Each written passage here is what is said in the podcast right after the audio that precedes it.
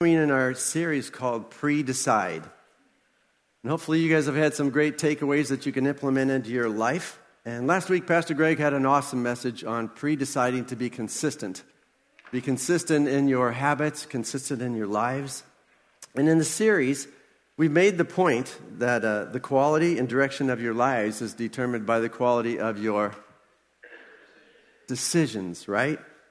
And we brought out these two statements that a couple times that we want to get to the point that we can pre decide things so that we can say, when faced with this situation, I have pre decided to take this action. And that's the whole concept behind the idea of pre deciding that when a situation comes up, and to the degree that we can do those two things, we won't just react when a situation comes up, we'll make better and quality decisions based on pre deciding. So today I want to piggyback on Pastor Greg's message and um, talk to those of you who feel like you want to give up. So maybe you had a goal, maybe you had a, a vision or a dream, and you started it, and then you hit some resistance and you hit a wall and it stalled. And maybe you see little or no progress in something that you're in the middle of, and you're discouraged and you feel like giving up. It might be a relationship that you tried to restore. Now it's worse than ever. It might be fighting for your marriage and you're running out of fight. It might be believing for a miracle or for your child or for healing or your finances or to overcome an addiction. And you've tried, you prayed, you believed, and you're discouraged and you're losing hope. You know, sometimes in life we find that we start something, we're excited about it, and we get going and we willingly enter it, and then we hit a bump we hit an obstacle and we just quit because we don't see that we're making any progress. We're just treading water and we're losing hope. So I'm willing to bet that there's two groups of people here today. At least two, but I'm going to name two. One is those of you who are sitting here today and you're hanging on by a thread. I want you to take a second and just look around you. Just take a look at your neighbors. There's some people here and you can't necessarily tell, but they're hanging on by a thread. You know, maybe you're at the end of your rope. You don't have any hope left and you don't see a way out of your situation and you're just exhausted. Maybe today you're sitting there and you just want to quit. But you don't know how because it's going to affect people and you don't have a backup plan and you don't see that there is actually a way out of your situation. Maybe it's your finances, your job situation, or your marriage. Maybe it's your aging parents or your kids, or name any other situation. But you're stuck. Life has just been sucked out of you, and you're tired and you're exhausted. But maybe you're here today and you're not hanging on by a thread, but you're still one of those that are exhausted, and you find yourself saying, I'm just overwhelmed. There's so much to do, and I just am exhausted.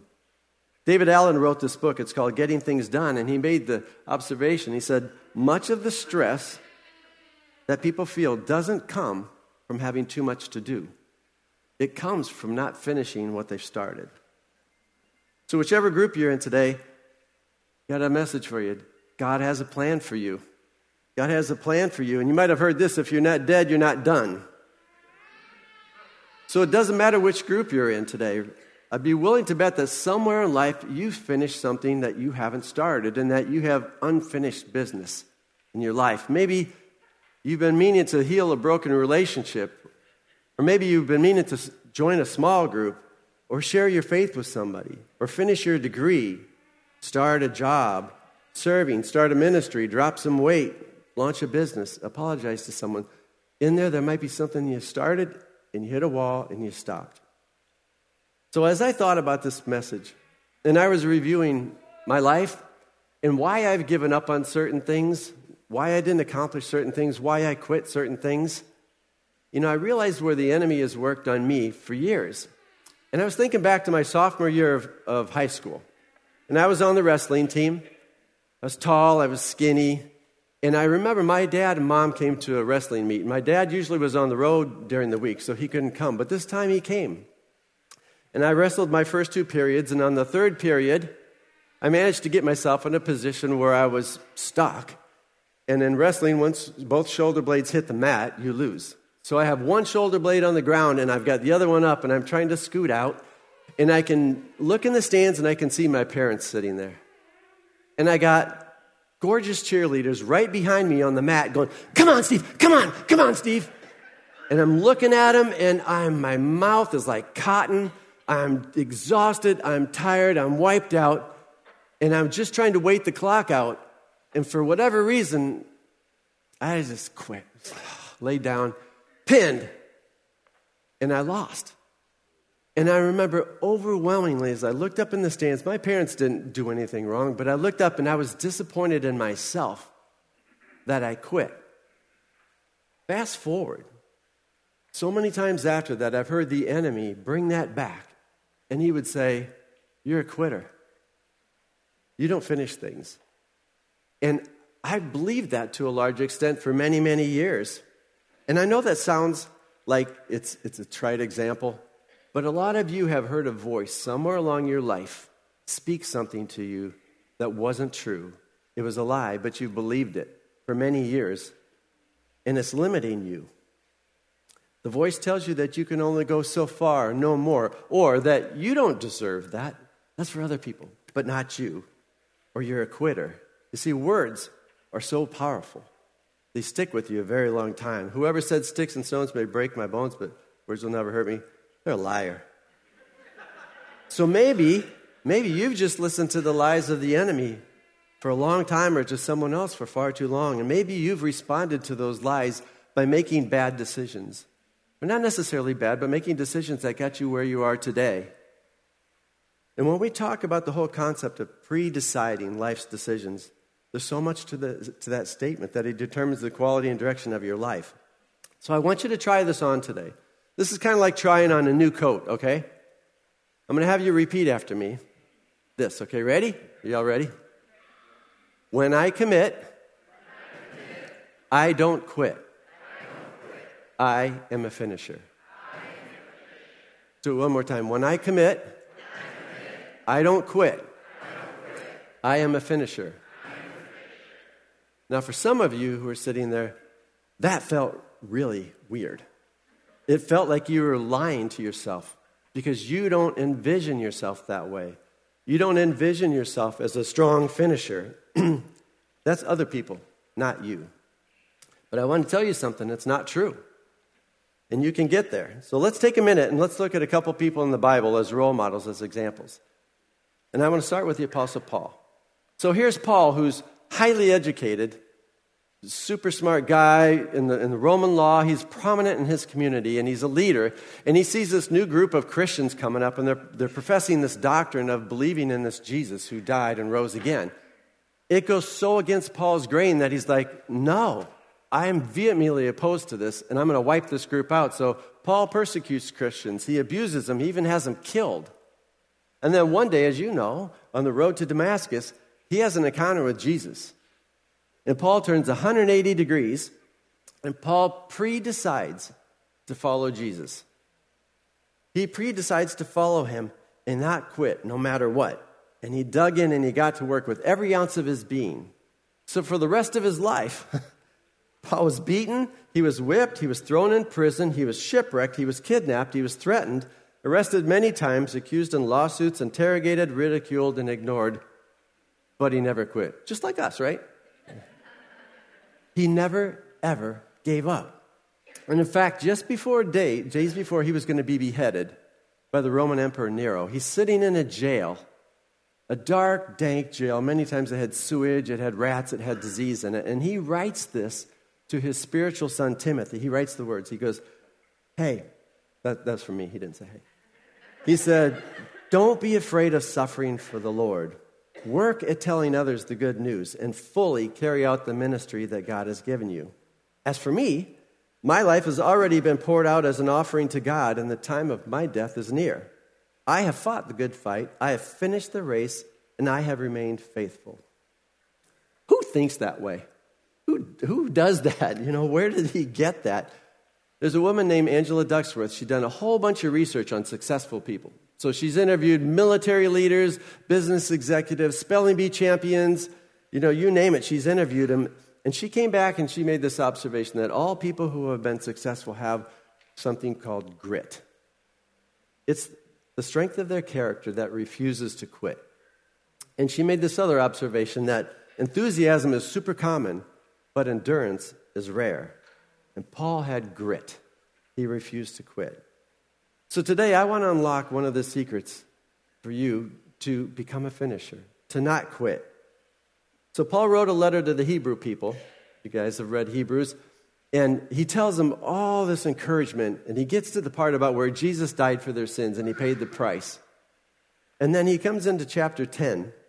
I'm going to read you what he wrote to them, and I'm going to read out of the message version. Usually I don't, but I really sometimes think the different versions are able to speak to what the author was truly, really trying to say. So, chapter 10, verse 19. After he tells them all about Jesus, he says this to them. He goes, So, friends, we can now, without any hesitation, walk right up to God in the most holy place because Jesus has cleared the way by the blood of his sacrifice. And then he continues in verse 39 and he says, But we're not quitters who lose out. Oh no, we'll stay with it and survive, trusting all the way. And then in chapter 11, verse 1, you guys know this verse. Faith is the substance of things hoped for, right? But I'm going to read it out of this. Paul says, The fundamental fact of existence is that this trust in God, this faith, is the firm foundation underneath everything that makes life worth living. It's our handle on what we can't see. The act of faith is distinguished. The act of faith is what distinguished our ancestors and set them above the crowd. And then he goes on to list a bunch of ordinary people, just like you and me in the Bible, who did extraordinary things because they lived by faith. He talked about Noah. Noah spent years building an ark, being ridiculed the whole time for something that he had no idea what it was a flood. He'd never seen one. Abraham, God told him he had a special place for him, an inheritance, a land, and he went and he traveled there. He lived in a tent. He couldn't see it, he just couldn't see it. His son Isaac and his son Jacob, they all believed it. They lived in tents on a land that they were promised. Sarah was told she was going to have a baby, but she's wicked old. And she's like, I have no idea how that's going to happen. But she believed by faith. Moses, he ran away after he killed an Egyptian because he saw him mistreat one of his people. He ran away and hid for years. And then God calls him and he says, Moses, I want you to lead my people out of the desert. And he leads them for 40 years. I don't even like people enough to hang around with him for 40 years. He leads them for 40 years by faith for something that he couldn't see. And Father KJ back there had a good word for us in our worship time as, as a spirit. He studied this in a small group. That Moses was paying the price for other people's sins, but yet he led these people in the desert. Joshua was told to lead the Israelite people and walk around the city of Jericho once a day for six days. And on the seventh day, to do it six times, and then do it one more time, and at the end, blow a trumpet and yell a bunch, and all these walls were going to come down. And he did it by faith. Daniel was thrown in a lion's den for a night, and he believed that God would save him by faith. And David was promised that he'd be the king, he'd sit on a throne, but there was always somebody on a throne, and he was trying to kill him. But David believed it. And the Bible says that some of these people, they never even saw what God promised them while they were here on earth. So, how'd they do it?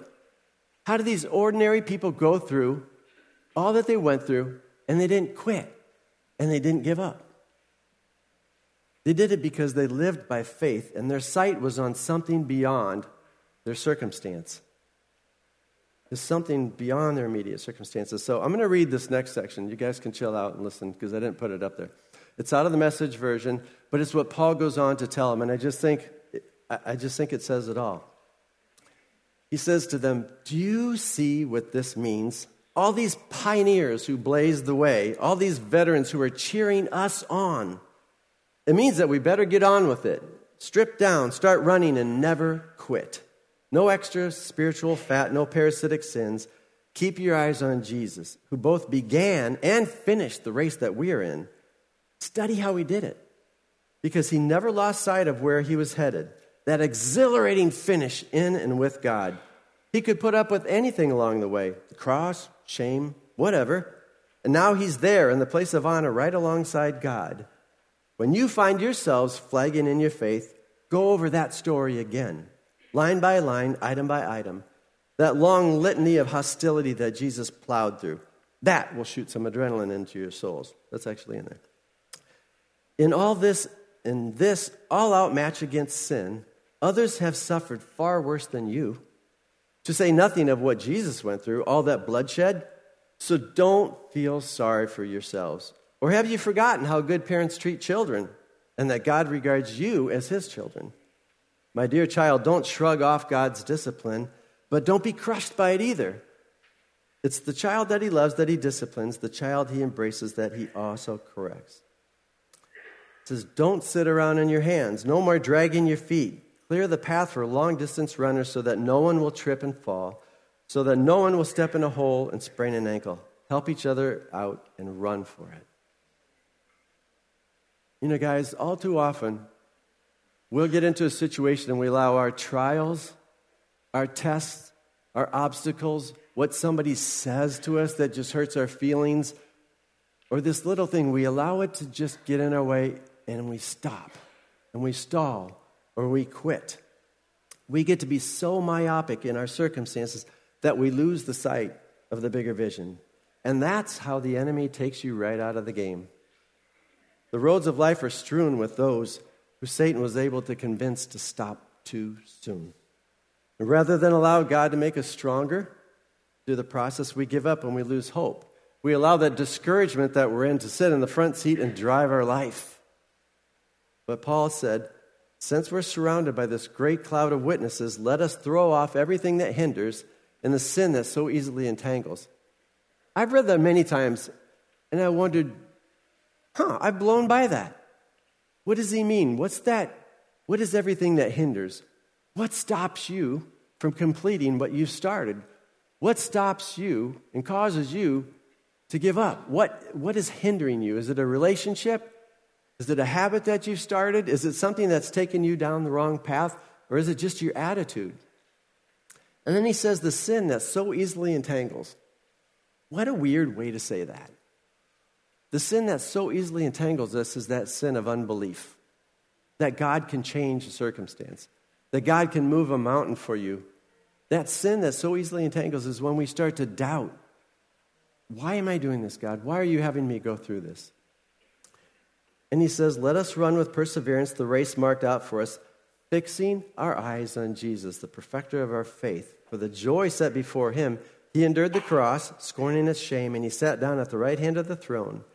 Consider him who endured such opposition from sinners, so that you will not grow weary and lose heart. When Jesus was crucified, the whole reason that he could stand everything that happened to him on Friday is because he had his eyes fixed on Sunday. It's the same for you and I, guys. That's the secret. That's the secret. Fix your eyes on Jesus. That's how you pre decide not to quit. Because you pre decided you're going to fix your eyes on Jesus and not quit. It allows us to be able to commit that and make that decision, even though you and I may not ever see the finish line in our lifetime. Because your reward, it's not here. Does that make sense? So we look to the finish line. Chris, can you come up? So you might sit there and say, Who cares if I quit? What does it really matter? What does it matter if I quit? It matters because every decision that you make is a vote towards your future. Every decision that you make is, is a vote on what God has put in front of you to walk through. Right? Don't get me wrong, there's some things that you do need to quit, but I'm talking about the things that we don't. You know what the difference is between a high jumper and a pole vaulter? A high jumper runs, the pole vaulter runs, they do it with all of their strength. When a high jumper gets to the barricade, he jumps over it in his own strength. A pole vaulter, when he gets there, he turns and he leans on a pole, and he, all of his strength he pushes on the pole, but the pole is what propels him up and over. That's the difference. Sometimes we're trying to run this in our own strength. When you hit a bump, stand strong, persevere. You don't quit. That's what the enemy wants you to do. No. It might be your marriage. You might be sitting in there today going, you know, I'm ready to give up. I don't have any fight left. Nope. What God calls us to, we lean on Him.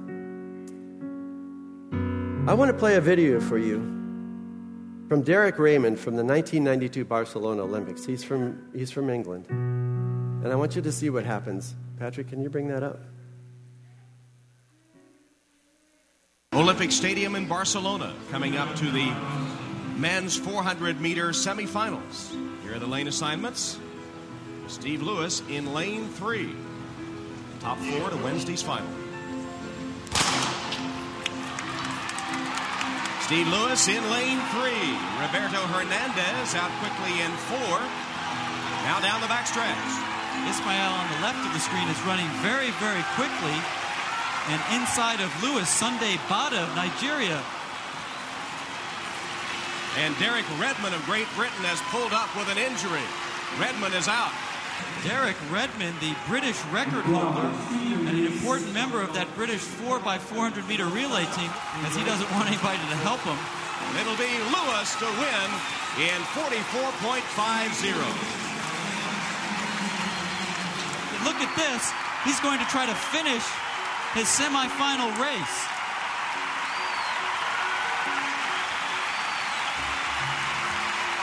The British have a certain tradition of running, which you have to respect.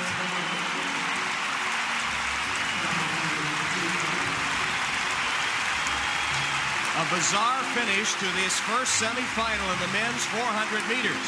Derek Redmond of Great Britain pulled up with an injury halfway down the back stretch. He's fighting off those trying to help him to finish the race in his lane.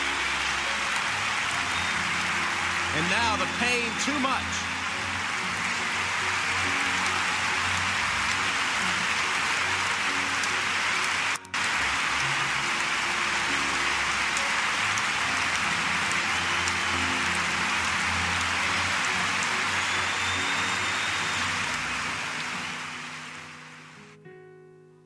Yes, it's Jesus. It's Jesus who comes alongside you. When you're stuck, when you're struggling, when you have no hope, it's Jesus who encourages you along the way. It's He who comes underneath, grabs your arm, and pushes you up. This is who Moses looked to. This is who Noah looked to. It's who David trusted in that lion's den. It's who Paul trusted all through his journey. So I don't know what you're going through today. Maybe nothing serious, maybe it's really serious. You're at critical mass today, and you're going in your own strength, and you're just trying to get through another day. Guys, our reward's not here, it's fixing our eyes on Jesus. One day when we meet and we sit right beside him up there, he went through the cross. He went through nails going through his wrists. He went through everything, but he didn't quit. Jesus pre decided, I'm not giving up. That's what he wants us to do. We're followers, we're soldiers. Let him come alongside you, let him lift you up. Lean on him. Those we close today, I just want to say a prayer. If, if after service you want to pray and just draw a line in the sand, you're not going to quit. We're here to pray with you, we're here to be with you. Pre decide. Pre decide. When this happens, I don't quit. I'm a finisher. The Father God, as we close today, Lord, um, I know that there are people here that just have run in their own strength and they're tired. They're exhausted, Lord. I pray today that they would come to you, that you would share their burden, you would just lift them up, you would carry them across the finish line, Lord. They may be hanging on to a promise, Lord, that they just don't see. They don't see a way out. They don't see how they get past this, but they're going to pre decide not to quit, that they're a finisher. Lord, I just pray that you would come alongside today, lift them up, give them healing for their soul, give them encouragement, let them know that the enemy cannot win. Father God, we love you. We know that you died on the cross and you did that willingly so that we could one day share eternity with you, God. We give you all the praise, Lord. We give you the glory. We just thank you for who you are and what you've done for us, Lord. May we be a minuscule amount of strong, but leaning on you, Lord. In your name we pray. Amen. So have a good day. And if you need prayer, we're here to pray with you. Amen.